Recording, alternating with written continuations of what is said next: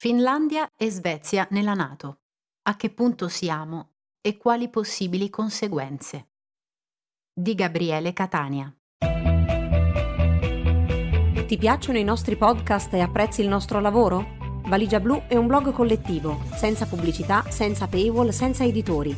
Puoi sostenere il nostro lavoro anche con una piccola donazione. Visita il sito valigiablu.it. Valigia Blu, basata sui fatti, aperta a tutti, sostenuta dai lettori.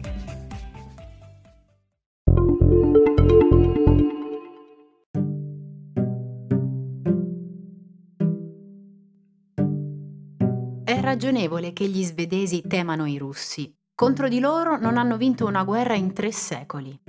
Il diplomatico al telefono sospira. Preferisce che la sua identità rimanga riservata. I nordici sono permalosi quanto noi europei del sud, sottolinea. L'ultima guerra persa dalla Svezia contro Mosca risale al 1809, ai tempi di Napoleone. A causa della sconfitta, i suoi vasti territori orientali passavano alla Russia nasceva il Granducato di Finlandia che nel 1917, a seguito della Rivoluzione d'ottobre, dichiarava l'indipendenza e diventava Finlandia. E proprio Helsinki, negli anni della Seconda Guerra Mondiale, perdeva ben due guerre contro l'Unione Sovietica di Stalin e con esse gran parte della regione della Carelia e non solo. Ma ne è passata di acqua sotto i ponti da quelle sconfitte traumatiche la Svezia e la Finlandia nella Nato sarebbero un ottimo acquisto per noi. Hanno eserciti efficienti che godono di una solida reputazione, osserva il diplomatico. Oggi Mosca, Washington e le cancellerie di tutta Europa osservano con attenzione le mosse di Helsinki e Stoccolma. Se entrassero nella Nato, le conseguenze sarebbero significative sia dal punto di vista geostrategico che politico. La Finlandia, in particolare, condivide con la Russia un confine lungo oltre 1300 km, una linea che corre dalle acque poco saline del Golfo di Finlandia verso quelle fredde ma pescose del mare di Barents, attraversando laghi e foreste boreali, anche se ha perso un accesso diretto al mare nel 1944 con la cessione all'Unione Sovietica dell'area di Petsamo. Se Svezia e Finlandia si unissero alla Nato, farebbe parte della Nato l'intera area della Fennoscandia, nota Kimmo Elo, ricercatore senior in studi europei al Centro per gli Studi Parlamentari dell'Università di Turku, riferendosi cioè a Svezia, Finlandia, Norvegia e anche Danimarca. Ciò cambierebbe completamente la situazione della politica della sicurezza dell'intera regione del Mar Baltico tutti gli stati rivieraschi, fuorché la Russia, sarebbero membri della Nato. Dal canto suo Mosca sottolinea da anni come un'entrata di Svezia e Finlandia nell'alleanza atlantica destabilizzerebbe la regione. Già in una conferenza stampa del luglio 2016 a Kultaranta con il presidente finlandese Sauli Niinistö, Putin faceva intendere con il suo consueto stile passivo-aggressivo che non avrebbe apprezzato la Finlandia nella Nato e dichiarava che la Nato sarebbe probabilmente felice di combattere la Russia sino all'ultimo uomo finlandese, parlando a sproposito di status di neutralità della Finlandia, quando in realtà il paese non è neutrale da molti anni, ma è, almeno a livello ufficiale, militarmente non allineato, al pari della confinante Svezia. Sempre nel 2016 l'agenzia di stampa TASS riportava una dichiarazione di Sergei Lavrov, allora come oggi influente ministro degli esteri russo. Noi crediamo che le nostre relazioni odierne con la Finlandia si stiano sviluppando in un modo ottimale e speriamo che i nostri vicini finlandesi non cedano alla tentazione di unirsi ad azioni antirusse e lo scorso aprile l'ex presidente russo e attualmente vicepresidente del Consiglio di sicurezza federale, Dmitry Medvedev, ha dichiarato che Mosca rafforzerebbe le sue difese nel Baltico, incluso il dispiegamento di testate nucleari, se Helsinki e Stoccolma dovessero unirsi alla Nato. In realtà la Russia da anni dispiega testate nucleari nell'area, nell'oblast di Kaliningrad, come ha ricordato in risposta al monito di Medvedev il ministro della difesa della Lituania Arvidas Anašauskas. L'oblast, incuneato tra Lituania e Polonia, è una semi-exclave strategica per la Russia. Baltisk, per esempio, è il solo porto russo sul Baltico a non ghiacciare mai ed è la principale base della flotta del Baltico. A Kaliningrad, Mosca ha installato sistemi missilistici balistici tattici Iskander, in grado di lanciare pure testate nucleari tattiche, e il presidio di forze di terra è stato accresciuto. Nel 2018 fecero il giro del mondo le foto satellitari che indicavano, secondo la Federazione degli Scienziati Americani, FAS, lavori di ammodernamento di un bunker di stoccaggio di armi nucleari proprio a Kaliningrad. Il dibattito sulla Nato in Svezia e Finlandia. Ma non è stato solo il rafforzamento del dispositivo militare russo a Kaliningrad ad aver spinto Svezia e Finlandia sul sentiero di una possibile entrata nella Nato, né la simulazione di un bombardamento nucleare della Svezia nel corso dei War Games russi del 2013, o i frequenti sconfinamenti di aerei militari russi nei cieli svedesi e finlandesi, o il lassismo dei controlli russi alla frontiera con la Finlandia nel 2015, o le operazioni di influenza, le campagne di fake news e gli attacchi cibernetici attribuiti dai servizi segreti nordici a Mosca. No, sono state soprattutto le aggressioni russe all'Ucraina, la prima nel 2014, la seconda lo scorso febbraio e tuttora in corso, a convincere Helsinki e Stoccolma che le vecchie politiche di non allineamento vanno accantonate prima che sia troppo tardi. Lo dimostra il cambio di rotta della socialdemocratica finlandese Sanna Marin, PA Ministeri, ossia la primo ministro, dal dicembre 2019, che lo scorso gennaio definiva molto improbabile una domanda di adesione della Finlandia all'Alleanza Atlantica nel corso del suo mandato. Secondo la socialdemocratica Magdalena Andersson, Statsminister della Svezia dallo scorso novembre, ogni cosa è cambiata dopo l'aggressione russa all'Ucraina del 24 febbraio 2022. L'entrata della Finlandia nella Nato è stata resa possibile dalle azioni del regime di Putin.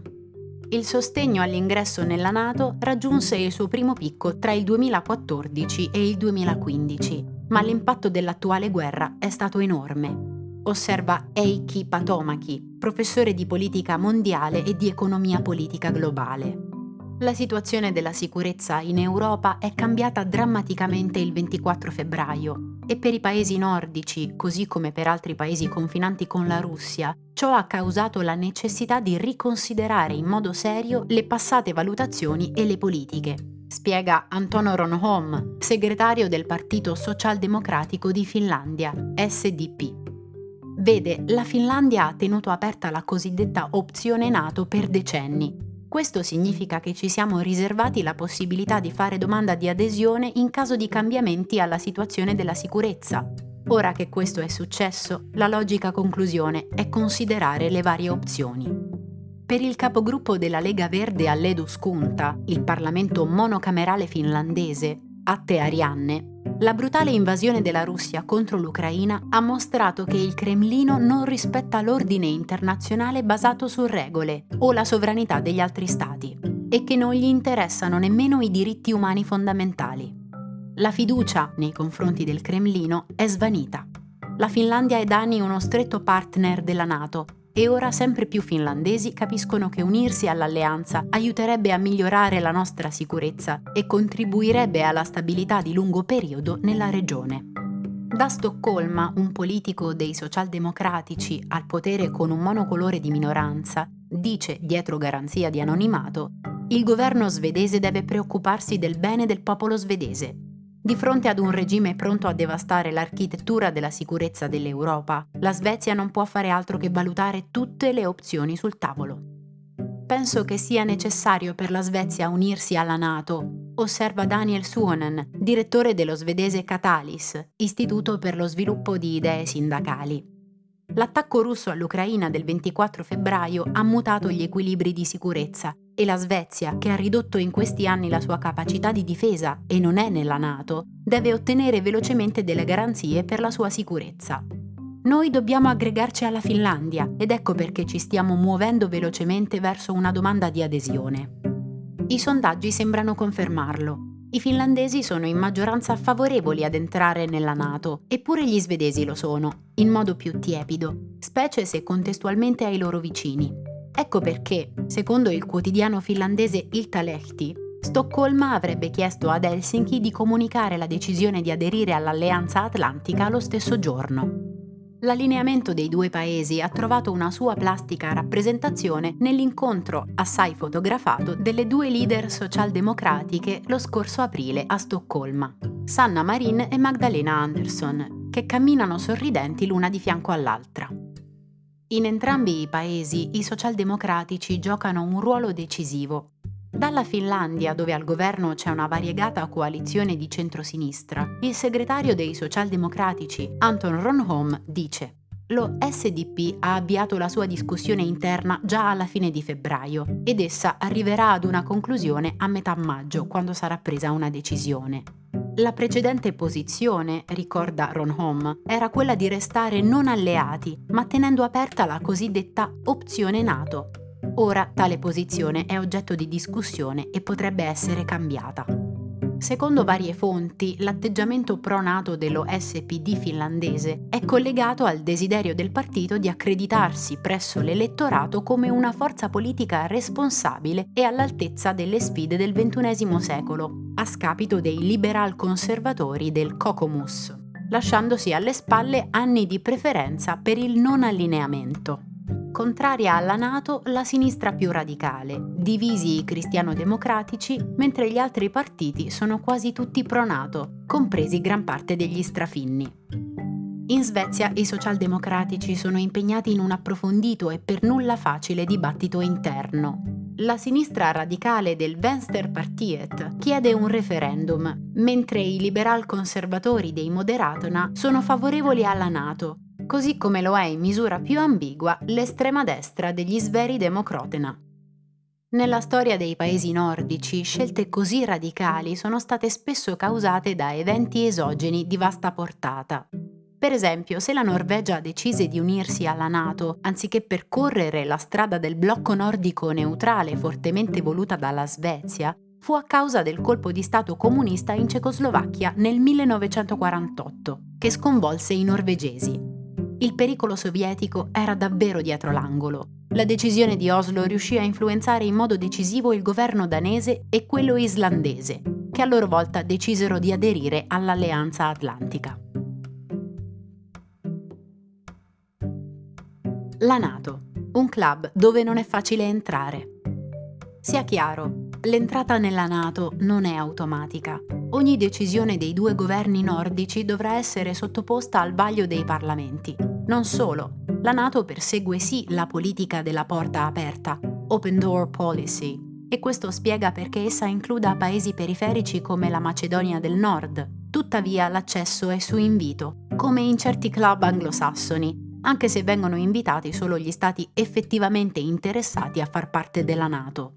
Per essere ammessi bisogna far geograficamente parte dell'Europa e rispettare certi requisiti politico-economici, legali e militari. Sono previste due approfondite sessioni di colloqui. Lo Stato invitato deve inviare delle lettere di intenti, eccetera. I 30 Stati membri decidono all'unanimità. La già citata Macedonia del Nord è stata invitata ad unirsi all'alleanza nel 2018, ma solo quando è arrivato anche l'avallo spagnolo il paese balcanico è potuto entrare nella Nato nel 2020. Anche se gli stati membri più importanti hanno fatto capire di essere pronti a dare il via libera ai due paesi nordici, il processo potrebbe essere ostacolato dall'Ungheria filorussa di Orbán o forse dalla Croazia, a causa di questioni interne collegate ad una spinosa riforma elettorale in Bosnia ed Erzegovina, che dovrebbe dare più peso al gruppo etnico croato. Negli ultimi anni la cooperazione tra i due paesi e la Nato è diventata sempre più intensa e a Bruxelles molti considerano l'adesione di Finlandia e Svezia all'alleanza come il naturale sbocco di un processo acceleratosi nel 2014, l'anno dell'invasione russa della Crimea, grazie al quale i due paesi sono diventati Enhanced Opportunities Partner, EOP. Negli ultimi anni si è andata rafforzando anche la cooperazione dei due paesi nordici con gli Stati Uniti, nonché con il Regno Unito, grazie al varo della Joint Expeditionary Force, come pure la cooperazione regionale ed è alto il livello di interoperabilità con i paesi NATO. In pratica, la capacità dei militari svedesi e finlandesi di condurre operazioni con i loro omologhi statunitensi, polacchi o britannici. La Finlandia, per esempio, si è fortemente identificata con una democrazia parlamentare di tipo occidentale sin dalla sua indipendenza e persino quando era parte dell'impero russo nel XIX secolo, e ora vede l'entrata nella Nato come una conferma di questo status. Rileva Pasi Ihalainen, professore di storia europea comparata all'Università di Jyväskylä. Se Svezia e Finlandia entrassero nella Nato, la rafforzerebbero non solo nella volatile area del Baltico, ma pure nell'Artico. Entrambi i paesi fanno parte del Consiglio Artico ed Helsinki in particolare è assai attiva nella regione.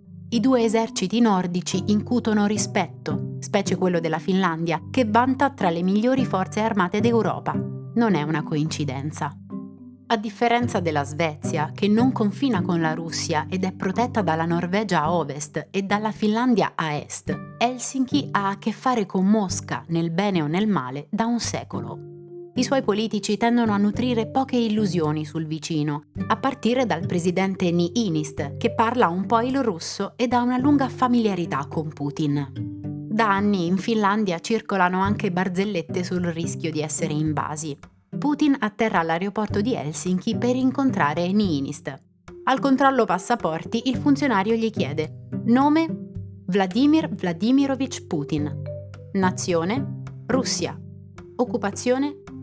No, per ora solo una visita. I ricordi drammatici della guerra d'inverno del 1939, quando l'Unione Sovietica attaccò il paese, fanno ancora parte dell'immaginario collettivo, così come le inquietudini collegate alla neutralità imposta ad Helsinki durante la guerra fredda, dato che per la superpotenza sovietica non era accettabile che la Finlandia fosse libera di determinare la sua politica estera e di sicurezza. La consapevolezza dell'imperialismo russo e delle differenze tra la cultura russa e quella finlandese sono una caratteristica centrale della finlandesità, rileva Ihalainen. Non c'è nulla di nuovo in questo. Oggi possiamo leggere commenti sulla Russia come non apparivano dal 1944. È stata ripresa dai media internazionali la dichiarazione di Alexander Stubb, ex ministro capo della Finlandia. Se Putin è capace di macellare i suoi fratelli, le sue sorelle e i suoi cugini slavi in Ucraina, non c'è nulla che gli impedisca di farlo anche in Finlandia. Il pathos nelle parole dello studioso è comprensibile. A differenza dell'Italia, che non vede truppe russe nel suo territorio dai tempi di Napoleone ed è lontana dalla frontiera con la Russia, la Finlandia ha ancora anziani concittadini che ricordano gli anni di guerra con i sovietici e il fatto che le forze di Mosca in Ucraina siano accusate di gravissimi crimini, il massacro di Bucha su tutti, non fa che rendere la prossimità con la Russia ancora più inquietante. Come se non bastasse, da febbraio le dichiarazioni del Cremlino si sono fatte ogni giorno più aggressive, con allusioni al poderoso arsenale nucleare russo e a nuove fantomatiche superarmi. La Finlandia è disseminata di rifugi high-tech, usati come parcheggi o depositi, ma rapidamente riattivabili, in grado di proteggere i cittadini da attacchi chimici, batteriologici e nucleari. Nella sola Helsinki ce ne sono oltre 5.000, in modo da poter offrire un posto letto ad ogni residente. La leva non è stata mai abolita. Ogni anno vengono addestrati 20.000 finlandesi circa e in tempo di guerra le forze armate sfiorano le 300.000 unità. 200 carri armati Leopard 2A6 e 2A4, altrettanti veicoli corazzati da combattimento per la fanteria e 800 pezzi di artiglieria costituiscono l'ossatura dell'esercito. Helsinki, che dal 2019 ad oggi ha aumentato il budget destinato alla difesa, punta sempre di più anche sull'aeronautica. È di dicembre, per esempio, la notizia che il governo finlandese ha deciso l'acquisto di 64 F-35 dal colosso americano Lockheed Martin per sostituire i vecchi Hornet. La Finlandia è in grado di mobilitare un numero di soldati piuttosto cospicuo per gli standard dell'Europa di oggi, conferma Jakob Westberg, professore associato in studi di guerra alla Forsvarsskolan, l'università svedese della difesa a Stoccolma la Svezia può contare su qualcosa come oltre 100 caccia molto moderni e abbiamo anche 5 sottomarini che potrebbero essere un buon contributo alle risorse NATO nell'area del Baltico. La comandante della Marina Militare svedese ha dichiarato in un'intervista a marzo che per quanto concerne le capacità militari, le forze armate svedesi potrebbero entrare nella Nato in un giorno. Sono pienamente in grado di usare gli standard dell'Alleanza Atlantica. Le implicazioni dell'ingresso di Svezia e Finlandia nella Nato. Se è vero che i due paesi potrebbero dare un prezioso contributo alla Nato, è anche vero che sotto l'ombrello atlantico gli abitanti di isole strategiche come Gotland, la chiave del Baltico, tirerebbero un bel sospiro di sollievo. L'isola è particolarmente importante perché qualsiasi Stato che si installi lì può rendere molto difficili le operazioni degli altri nell'area, spiega Westberg. Ecco perché la Russia nutre grande interesse per l'isola, se Mosca volesse fare un'azione contro i paesi baltici, che so, sabato, dovrebbe controllare Gotland giovedì, con il risultato che nel caso di un conflitto tra la Russia e i paesi baltici, la Svezia potrebbe essere attaccata nelle fasi iniziali. Un altro punto caldo sono le isole Åland, demilitarizzate dopo la Grande Guerra costituiscono una regione autonoma della Finlandia e sono strategiche per entrambi i paesi nordici, data la loro prossimità a Turku e soprattutto a Stoccolma. Nota Westberg. Nel primo decennio di questo secolo, noi svedesi credevamo che l'intera era della guerra fra stati fosse tramontata. Davamo la massima priorità invece alla gestione delle crisi internazionali. Certo, i finlandesi sono ancora più allarmati, ma anche noi siamo preoccupati perché la sensazione generale è che sia molto difficile predire cosa farà Putin. Entrare nella Nato avrebbe un profondo impatto sulla politica estera e di sicurezza e persino sull'identità dei due paesi nordici. La Svezia, negli anni della guerra fredda, era sì nel campo occidentale, ma al contempo sapeva agire da battitore libero, per esempio negli anni Ottanta con Olof Palme, anche oggi Stoccolma si fregia di condurre una politica estera femminista focalizzata sui diritti umani. Come sottolinea Ulf Bjareld, professore al Dipartimento di Scienza Politica dell'Università di Göteborg, essere parte della Nato diminuirebbe la libertà di azione della Svezia, che ancora più di oggi dovrebbe tenere in considerazione gli altri membri dell'Alleanza Atlantica prima di prendere posizione su importanti temi della politica di sicurezza. La situazione finlandese è persino più complessa a causa del suo passato. Ricorda Christer Henrik Pursiainen, professore di sicurezza e protezione della società all'Università di Tromsø. Nel romanzo epico del secondo dopoguerra, Il milite ignoto di Vaino Linna, c'è questo soldato finlandese in una tenda da campo vicino alla frontiera che proclama tutto baldanzoso. Un soldato finlandese vale 10 soldati russi. Dall'altra parte della tenda un commilitone con un po' più di realismo replica. Può essere, ma che succede quando arriva l'undicesimo russo? Ecco, questo era il sentire comune, realistico e da piccolo paese della maggioranza dei finlandesi e dell'elite politica dopo la guerra. Costretta a firmare un patto con l'Unione Sovietica per sopravvivere come Stato indipendente, la Finlandia durante la guerra fredda gradualmente stabilì una sorta di status neutrale in modo da non essere soggiogata del tutto. La linea politica del dopoguerra fu un successo e la Finlandia mantenne il suo sistema socio-economico e democratico, con alcune idiosincrasie.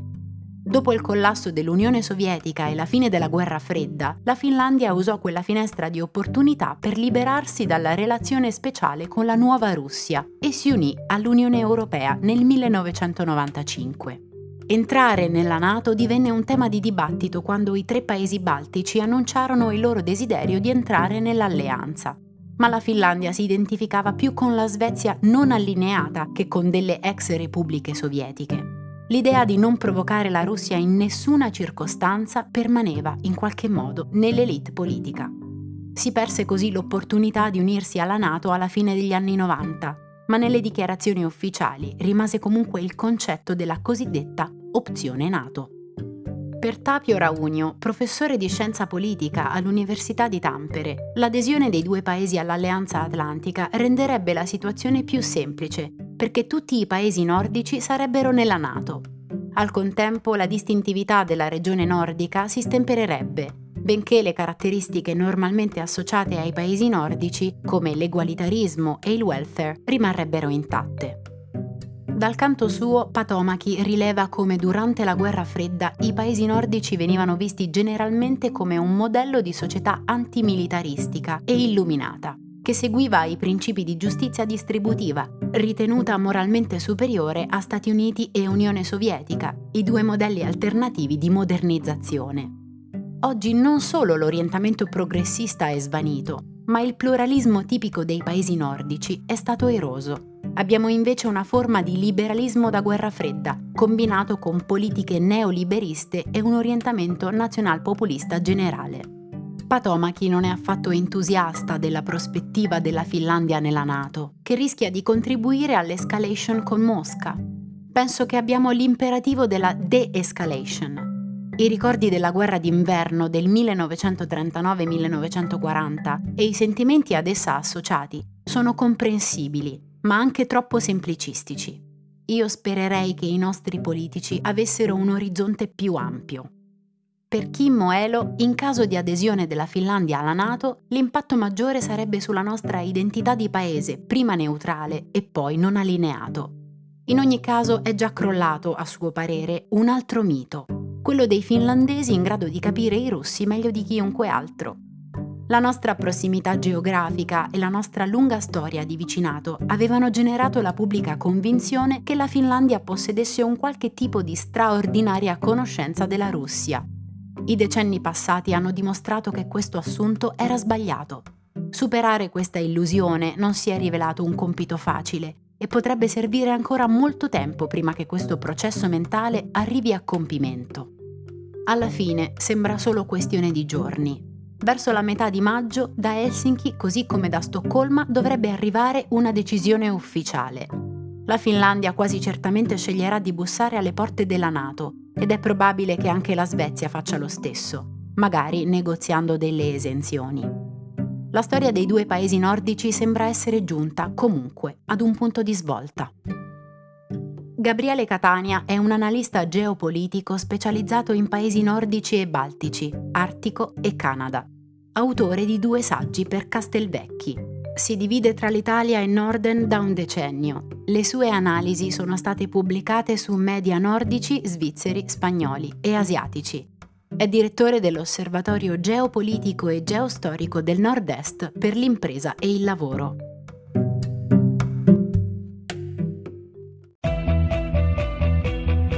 Ti piacciono i nostri podcast e apprezzi il nostro lavoro?